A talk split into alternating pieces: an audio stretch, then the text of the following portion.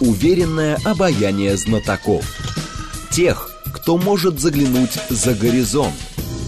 Они знают точные цифры и могут просчитать завтрашний день. Умные парни вновь и вновь выходят в прямой эфир, чтобы многое нам объяснить. Программа предназначена для лиц старше 16 лет. 15.05, столица радиостанция «Говорит Москва», 94.8, микрофон Евгения Волгина. А, всем здравствуйте. Александр Камкин, наш умный парень, старший научный сотрудник Национального исследовательского института мировой экономики и международных отношений имени Примакова.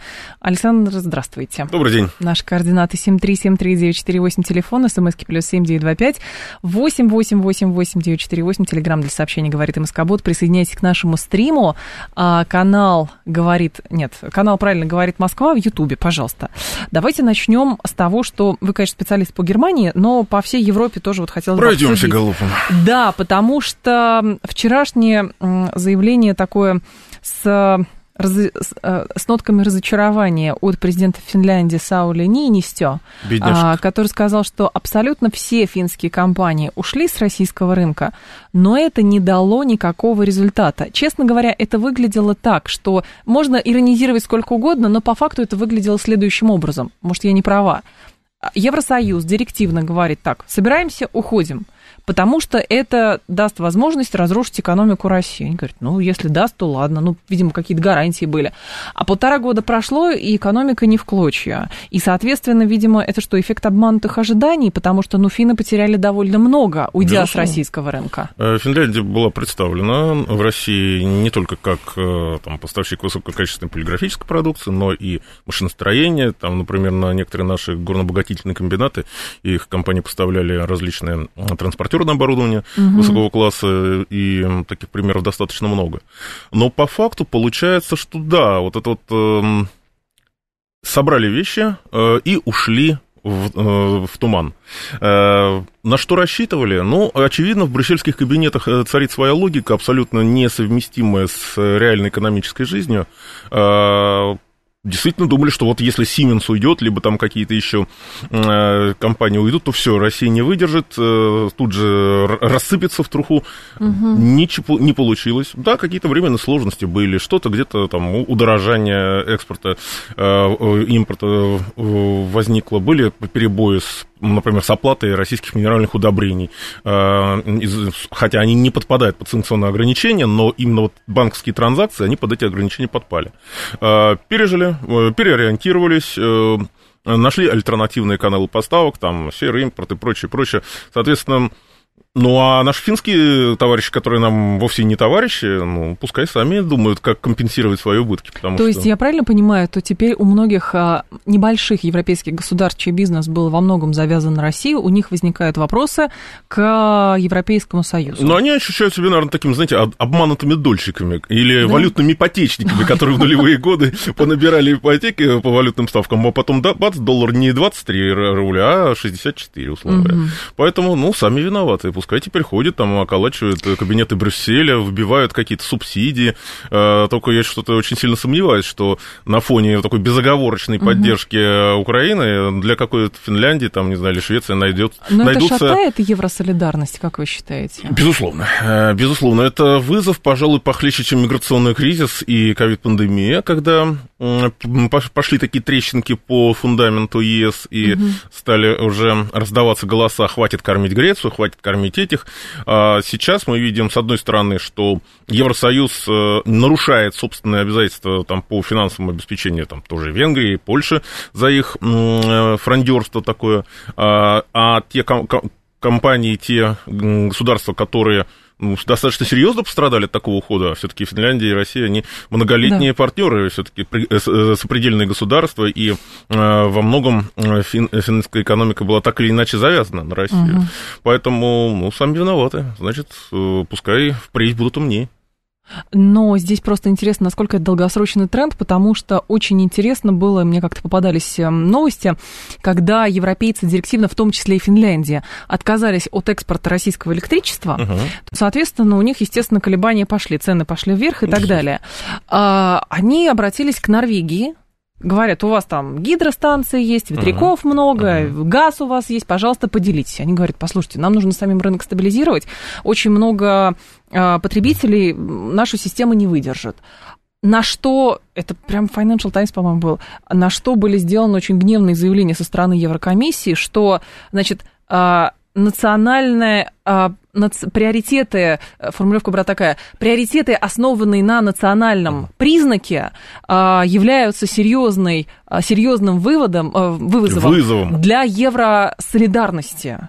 И это феноменально звучало, правда. Ну, то есть э, Норвегия должна забыть о своем национальном суверенитете, о своих национальных интересах и полностью плясать под дудочку а, господина Брюсселя. Барреля, да, э, чтобы, да, э, чтобы добиться права, чтобы упустили вот этот цветущий европейский сад. Ну, по сути, так. Но ведь интересно, с одной стороны, кризис у малых государств. Возникает финансовый. Понятно, что у Германии денег много, они могут пока субсидировать. Ну, уже не так много, они даже детские пособия начинают сокращать.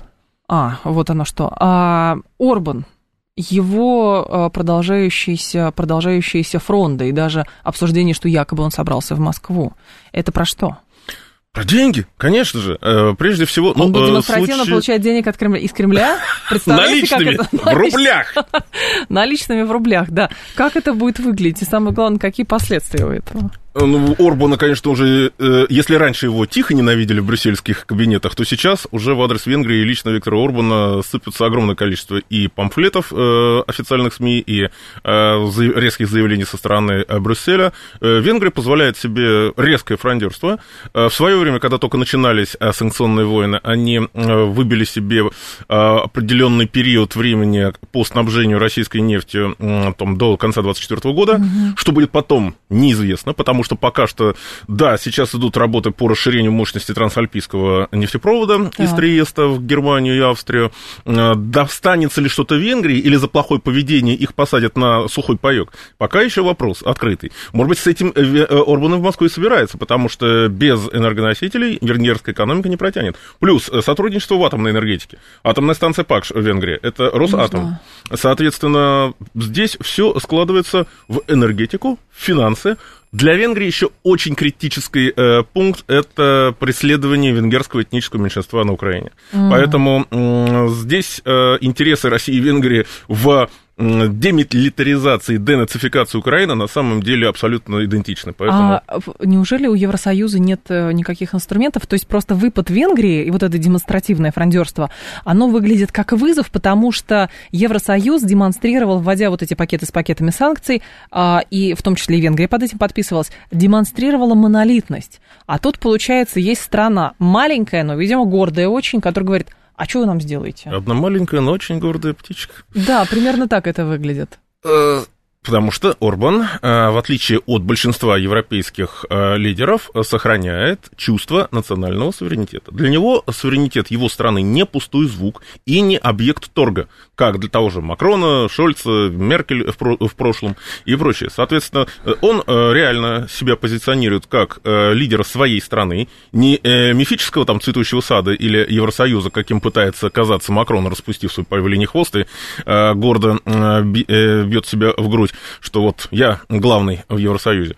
Орбану достаточно своего маленького дома, который он хочет здесь сделать безопасным, удобным, уютным, чистым для своих граждан. А его, ну, казалось бы, просто вот есть, например, а, страна с а, нейтралитетом, это Австрия, Австрия угу. но мы помним, как быстро съели Курца, который слегка показывал, ну, может быть, побольше, чем обычно, какого-то интереса в отношении России. Какой? С Орбаном так не сделают? Э, пока что Орбан держится. Э, может. Очевидно, э, в Австрии вот это вот влияние политического американского сектора значительно больше больше, нежели в Венгрии.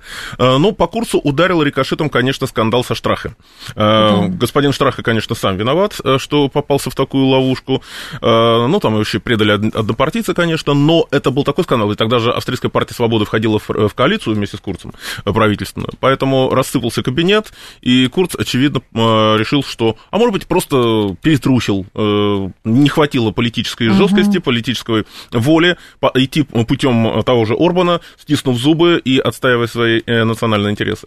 Но мы помним, как, э, каким преследованием подверглась бывший министр иностранных дел Австрии Карин Кнайсель, э, который последовательно закрывали счета, выживали из Франции, когда она переехала, опасаясь физических преследований. Это она пригласила Путина на свою свадьбу, да? В том Это числе. она. Угу. Поэтому потом она вот вынуждена была эмигрировать в Ливан. Сейчас, возможно, даже рассматривает вариант получения российского гражданства. Даже так, ну, нам такие серьезно. специалисты нужны.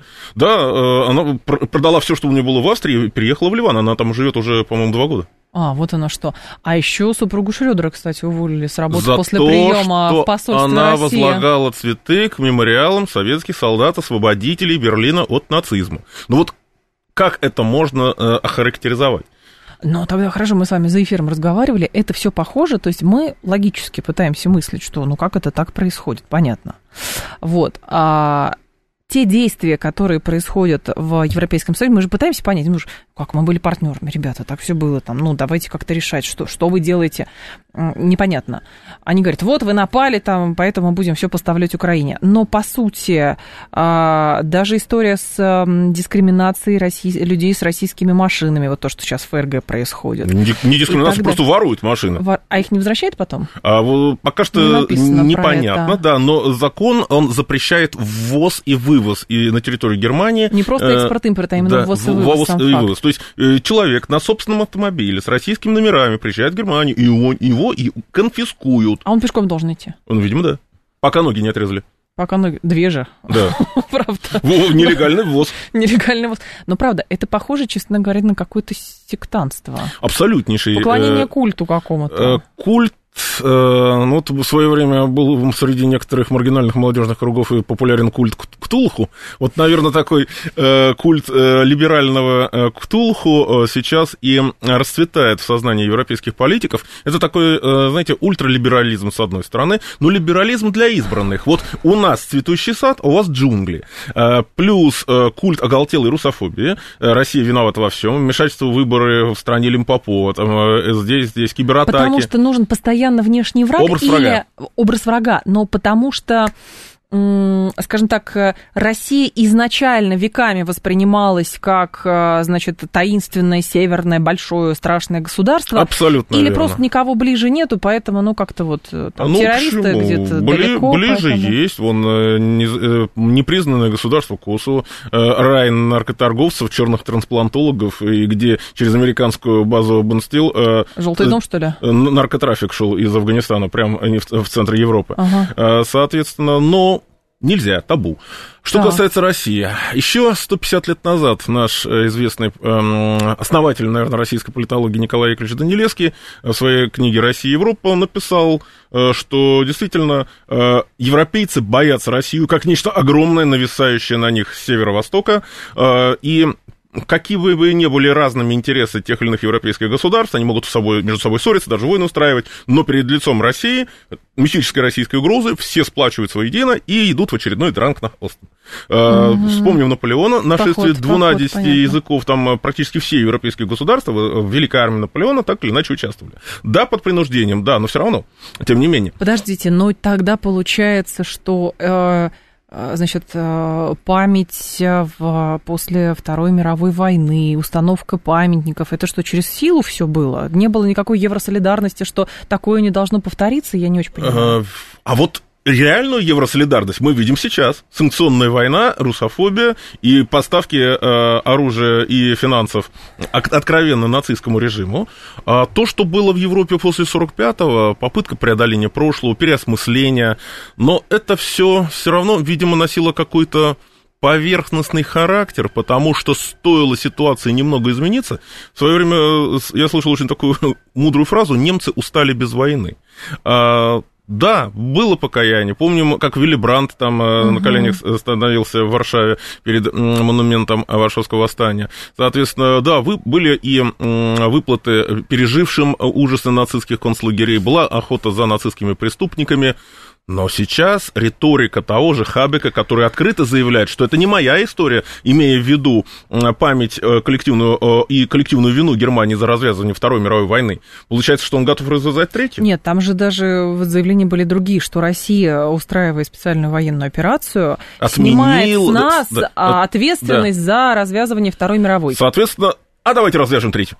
Э, наверное, логически из этого э, следует такой посыл. Руки помнят. Да, да, да. Ну, Глаза ну, боятся, руки этого. делают. А, когда ставки подняты так высоко, единственный приз это полное разрушение России. Или они рассчитывают в случае поражения на нашу извечную доброту, что мы все простим? Или про что расчет? Что в конечном итоге они хотят?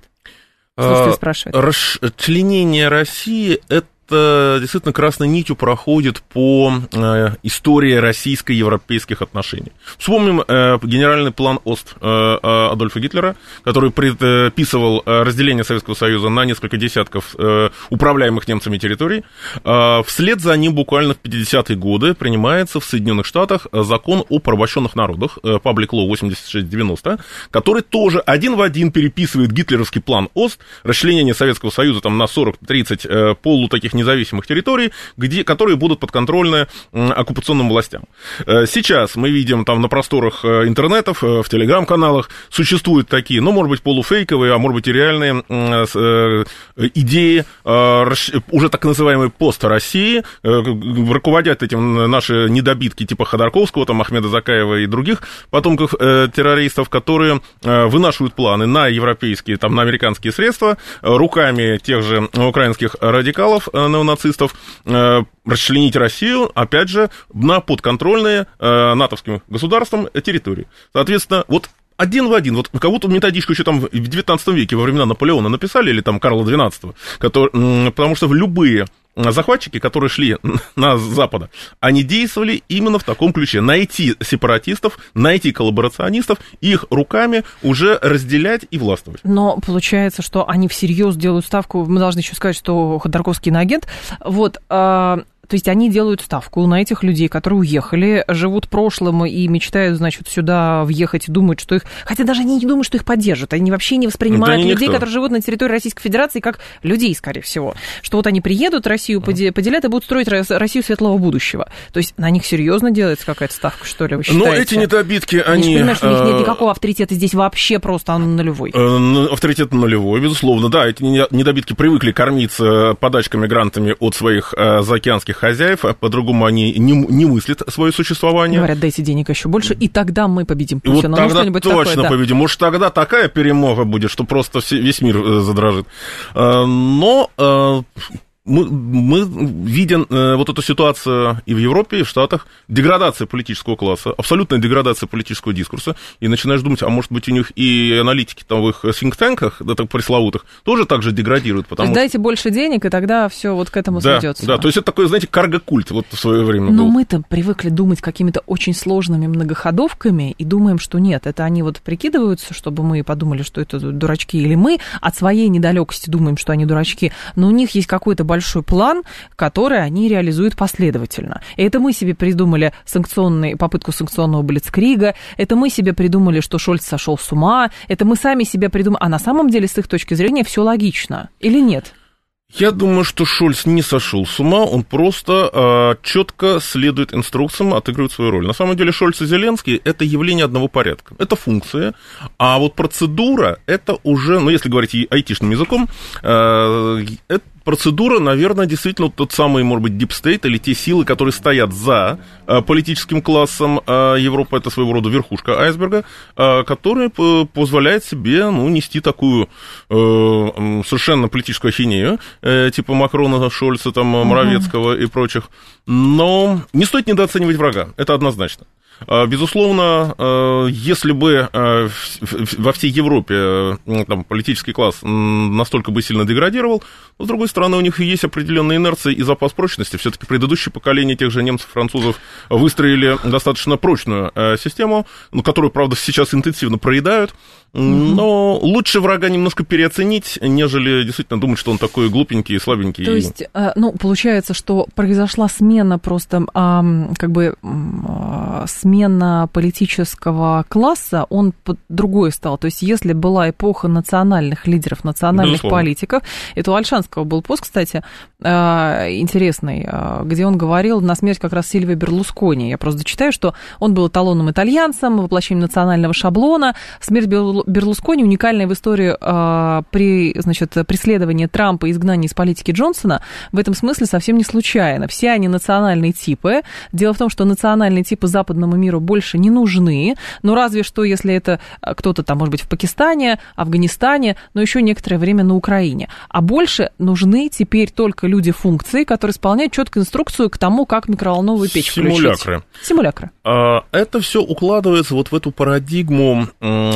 псевдорелигиозного культа либерализма когда э, фактически из человека делается такой абсолютно табула раса, э, лишенный какого-либо культурного колорита, национального колорита, э, экономической независимости. Ведь что говорят ЛГБТ нам... сюда же? Безусловно, в том числе. Э, соответственно, э, полностью расчеловечить человека, э, и здесь мы подходим снова и к дискуссии про трансгуманизм, и что такое вообще постчеловек. Недаром же это именно изобретение англосаксов. То есть э, у человека в традиционном обществе в том же Пакистане, в Афганистане, в да. России, в Китае, в Иране, а, есть несколько границ ответственности. Ну, это, прежде всего, личная, семейная, конфессиональная, если человек э, позиционирует себя э, с какой-либо конфессией. Государственная. Государственная, угу. этническая. И разрушение вот этого вот круга ответственности ведет фактически, ну, на государственном э, уровне к гражданской войне, на религиозном уровне к межрелигиозной войне, там, к ереси, на семейном уровне к блуду, на личном уровне к шизофрении. И вот такой вот средний среднестатистический европеец являет нам себя. Ну, посмотрите на все эти э, жуткие садомитские шабуши, в конце концов. Но нормальному человеку никогда не придет в голову участвовать в этом. А европейцы, они, да, их уже подвели к такому состоянию психическому, что они считают, что вот это норма, что это их ценность. Но у них же не получится. То есть можно много чего... Э какие идеи экспортировать. Например, э, идея экспортировать демократию. Выглядело более-менее понятно, но странно с точки зрения применения в другом государстве, но понятно, что выглядели там все эти арабские весны и так далее под эгидой, а давайте мы вам э, лучшего демократического лидера какого-то предложим, но постепенно будем там, значит, но брать под контроль ваше государство. стандарты абсолютно. Да, но когда речь идет о том, что мы предлагаем там условно большим консервативным общностям, там глобальному югу, России, Китаю и так далее, Большому Востоку, вот эти ценности в виде трансгуманизма и прочее, но на это максимум будут смотреть как на что-то очень странное и даже не архаичное, а как это правильно сказать, а, ну, какое-то маргинальное. Ну, архаика, она всегда маргинальна. Ага. Э, ну, в смысле, архаика это что-то из прошлого, а это да. все-таки из какого-то пост-пост-пост будущего. А, я бы назвал то, что сейчас может спасти э, европейское общество, это, ну, его можно назвать весна средневековья, о чем говорят некоторые и консервативные мыслители, но подойдут ли европейцы к осмыслению этого, или же все-таки всем скопом в пропасть? А, и опять же, вспоминаю уже упомянутого нашего Николая Яковлевича Данилевского, он же учил, как Освальд Шпенглер, что ни один культурно-исторический тип не живет вечно. Все, э, все заканчивается, все проходит, и это тоже пройдет, как говорил Экклезиаст, если не ошибаюсь. Соответственно, видимо, мы действительно наблюдаем тот самый закат Европы, уже вот этот вот э, старческий маразм европейского культурно-исторического типа, когда уже все э, все психические какие-то ограничители mm-hmm. сняты, и э, вот этот поезд в огне поет вагон-ресторан, как э, сказал поэт наших дней. Понятно. 7373948, телефон прямого эфира. Так, достаточно ли мы работаем над общественным мнением Европы для того, чтобы общество а, надавило на своих лидеров не поставлять оружие Украине? Так лидеры национальные прислушиваются к тому, что говорит общество. А если речь идет о главе государства как некой функции, а, будь то там к лидеру Нидерландов mm. тоже при, сейчас претензии большие к Рютте, а, какие-то волнения фермеров есть, но насколько они как бы прислушиваются к ним. История во Франции та же самая. Кстати, есть... никто не говорил в Брюсселе, что Макрон должен уйти после э, волнений в Париже. Это другое, что это другое. Это, там нет поли- признаков политического кризиса. Вот. А то, что здесь э, мятеж подавили относительно вообще практически бескровно, это вот признак политической слабости, понимаете? А то, что у Макрона, это не признак политической слабости, это совсем другое, потому что там были не военные, а какой-то, ну что там, социальный ну, бунт какой-то, да. Вот. А, И поэтому возникает вопрос, что как не работай с общественным мнением, то пока к нему национальные лидеры не могут прислушаться, потому что для них, видимо, нет общественного мнения. Не прислушиваются к общественному мнению лидеры антинациональные, а, которые предали свои собственные интересы, интересы своих государств, именно вот э, принеся их на алтарь мифического цветущего сада, а, э, передали свой национальный суверенитет а, вот этой Еврокомиссии, Европарламенту и прочим наднациональным структурам, которые пытаются реализовать вот этот вот Соединенные Штаты Европы, вот такой проект, угу. о котором еще в начале 20 века много мечтали. Ну, посмотрим, посмотрим, потому что действительно мы наблюдаем очень глубокий кризис, кризис и не только экономический, экономика, да, здесь отражение а, духовной составляющей в большей степени, поэтому с Европой, наверное, уже в, как э, с, действительно с центром притяжения mm-hmm. силы будут говорить все меньше и меньше, и голос вот этих вот симулякров э, будет слышаться все меньше. Александр Камкин с нами, новости мы продолжим. Уверенное обаяние знатоков. Тех, кто может заглянуть за горизонт. Они знают точные цифры и могут просчитать завтрашний день. Умные парни. Парни 15.35 в столице радиостанция «Говорит Москва», 94.8, микрофон Евгения Волгина. Всем а, еще раз здравствуйте. Наш умный парень Александр Камкин, старший научный сотрудник Национального исследовательского института мировой экономики и международных отношений имени Примакова Российской академии наук. Любопытная тема следующая. Лидеры 33 стран Латинской Америки, Карибского бассейна вынудили Европейский Союз аннулировать приглашение Зеленскому на саммит ЕС Латинская Америка, который пройдет, а, причем пройдет ну, в Брюсселе 17-18 июля. Кроме того, из подготовленного внешнеполитической службы ЕС проекта итоговой декларации саммита вычеркнули все пункты, которые касались поддержки Украины, сообщил брюссельский портал а, Евро, а, Евроактив. И вот это интересная тема. То есть это все про то, что пока с глобальным, глобальный юг сложно убедить в том, что нужна коллективная поддержка Украины. Помните, как Анна Лена Бербак съездила в ЮАР, ее там прохладно достаточно Весьма встретили. Прохладно, да. Латинская Америка, видимо, ресурсов у этих государств хватило, чтобы а, европейцы вычеркнули что-то из а, итоговой декларации хотя бы, или э, приглашали Даже Зеленского? Не столько ресурсов, сколько а политической воли и жесткости. Потому что саммит ЕС Латинская Америка обсуждаются вопросы сотрудничество латиноамериканских государств и Европы. Причем здесь Украина? Вот эти сакральные фразы, что мы будем помогать Украине, мы осуждаем Россию, это, это, это, это для европейцев. А, а лидеры э, стран Латинской Америки, Южной Америки, мы неоднократно видели заявления президентов Боливии, Бразилии, угу. я уж не говорю про там Венесуэлу, Никарагуа, да. А, которые абсолютно трезво подходят к этой ситуации, э, занимают достаточно нейтральную, взвешенную позицию. Более того, э, подают заявки на вступление в БРИКС, ведут переговоры о, без, о дедоларизации отношений между различными странами глобального юга.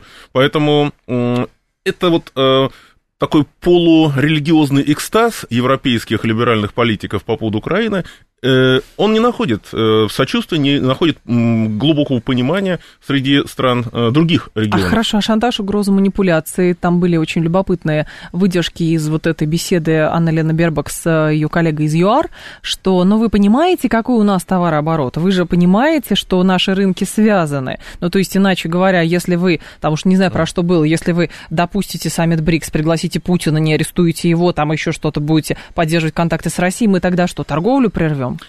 Ну, я думаю, ей на, вежливо напомнили о бремени белого человека и о десятилетиях апартеида э, в Южной Африке. И последний вот скандал, например, с журналистами из ЮАР, которых два дня держали в самолете в заперти. Да, это феноменальная история, э, кстати. Вот просто вот... Пока не обрабатывали. По, по Киплингу, да.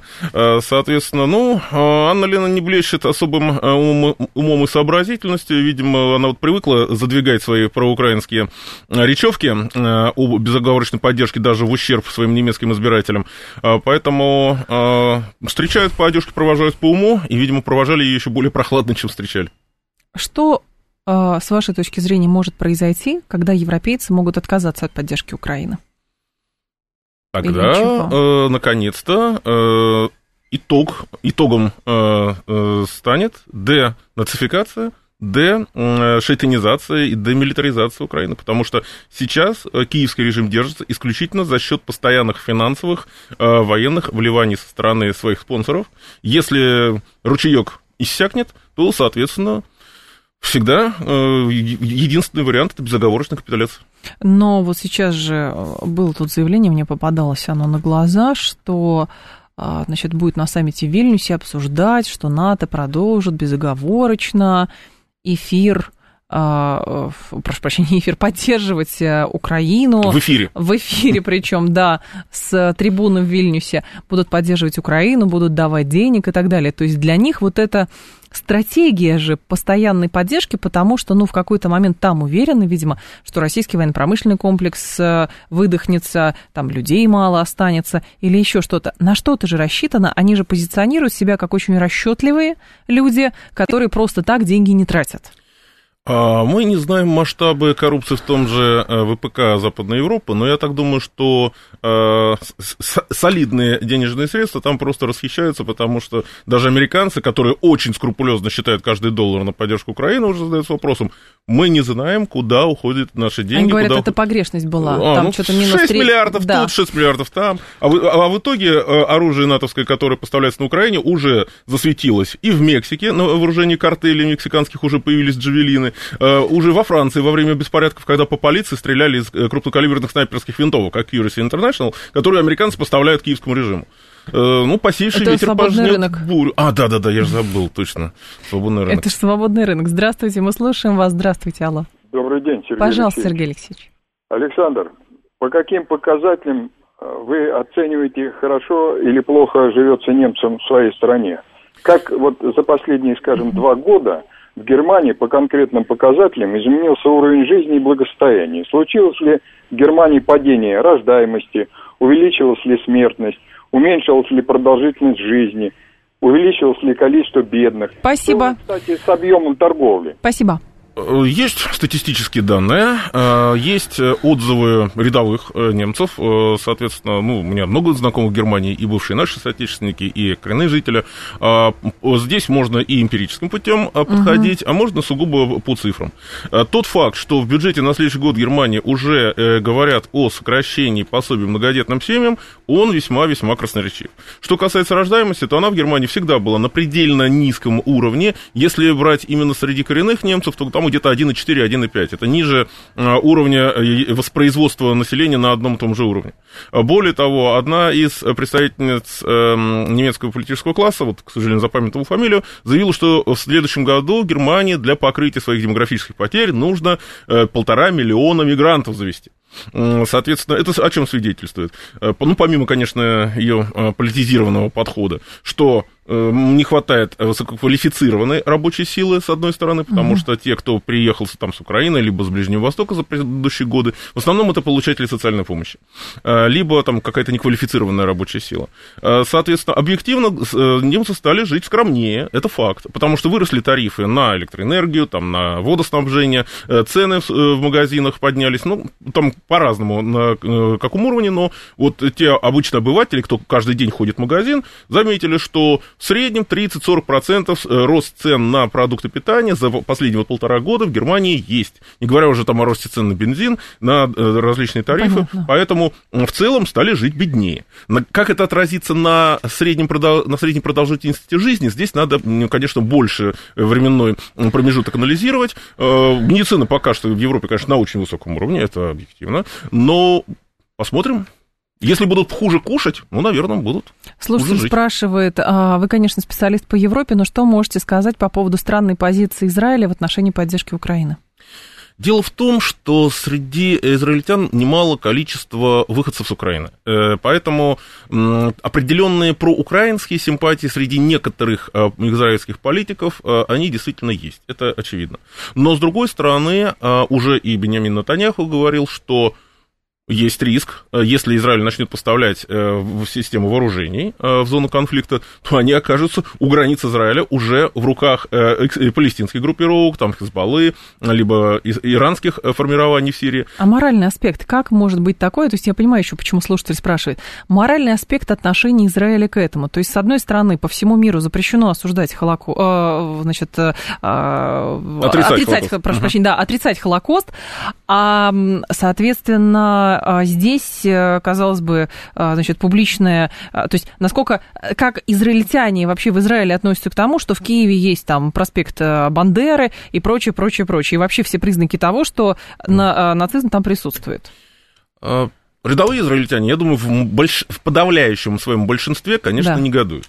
Но есть политики, которые занимают, ну, скажем так, достаточно двойственную позицию. Угу. Здесь э, действительно мы от израильского руководства э, очень редко э, слышим заявления однозначно с осуждением там, проспекта Бандеры, Шухевича и прочее, прочее. Соответственно, Прискорбно, весьма прискорбно, потому что долгое время отлавливали нацистских преступников, как раз вот центр Симона Визенталя э, в Австрии э, занимался, и подавляющее большинство э, охранников концлагерей, которым уже было там далеко за 80, их осуждали, 90, конечно. Их осуждали, в... и у них были украинские фамилии.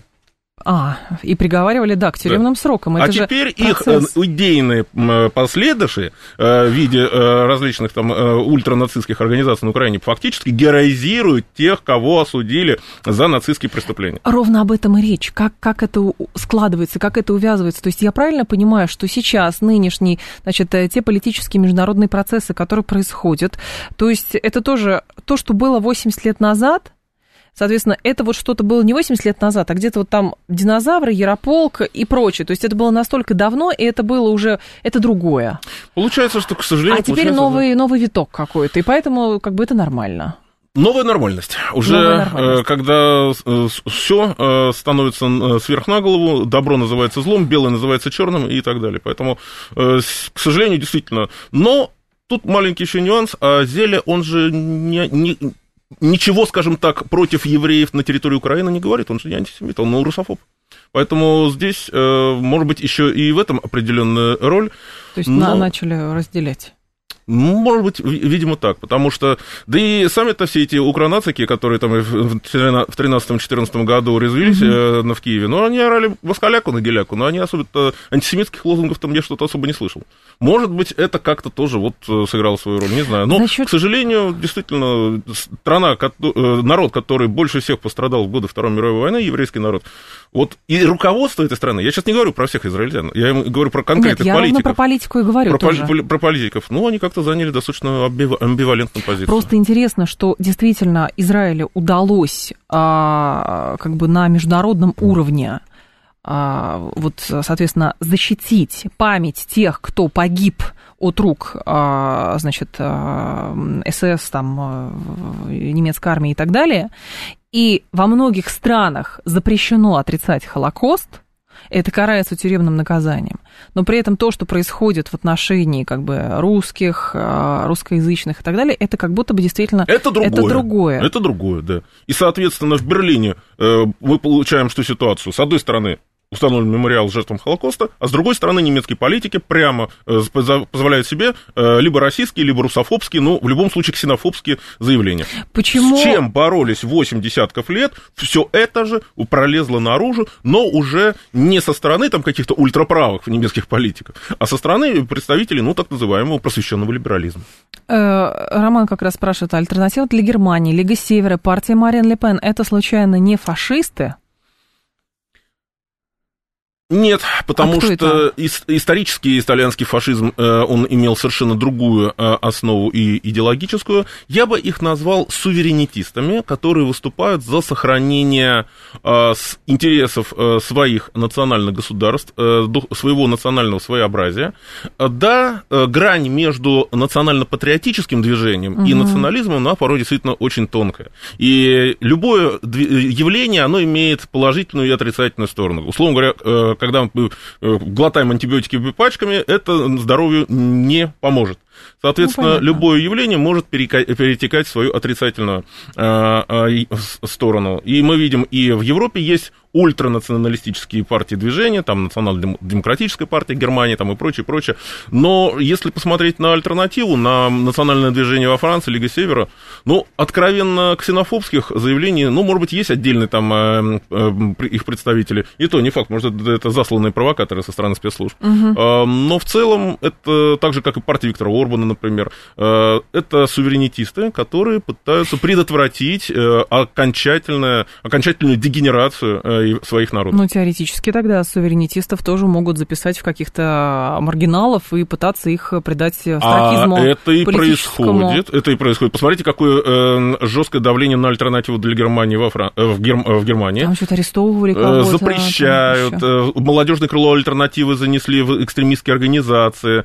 Э, соответственно, дефамация, клеветническая кампания в подконтрольных СМИ. Все это происходит. И э, поэтому здесь, э, особенно в Германии, это наиболее ярко проявляется. Любой человек, который говорит, что я хочу, чтобы Германия была сильным там, независимым государством, я хочу, чтобы Германия вышла из американского сектора, я хочу, чтобы Германия проводила свою национальную политику, его с помощью различных медийных компаний, либо каких-то манипуляций засовывают вот этот вот коричневый уголок. То есть, э, если ты не проявляешь солидарность там, с вот этим свободным, либеральным, демократическим устройством, все, ты нацист.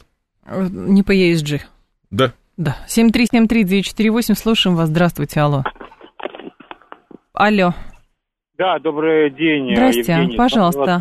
Да, да, да, да. Вот 8 э, минут назад ваш, э, так сказать... Э, Визави, со... так. Да, да, ваш эксперт сказал, что вот, вот в Германии, там какой-то руководитель Германии, занимающий, там, я понимаю, какой-то высокопоставленный пост, угу. предложил, так сказать, нужно Германии полтора миллиарда мигрантов. Так. Но он не сказал, каких полтора миллиона мигрантов. Он, наверное, сказал, что в первую очередь хотел бы увидеть каких? Украинских мигрантов. Ну, там не было такого, э, каких мигрантов хотят Данная видеть. Э, дама не конкретизировала этническую принадлежность, она говорила о мигрантах э, именно трудовых, высококвалифицированных.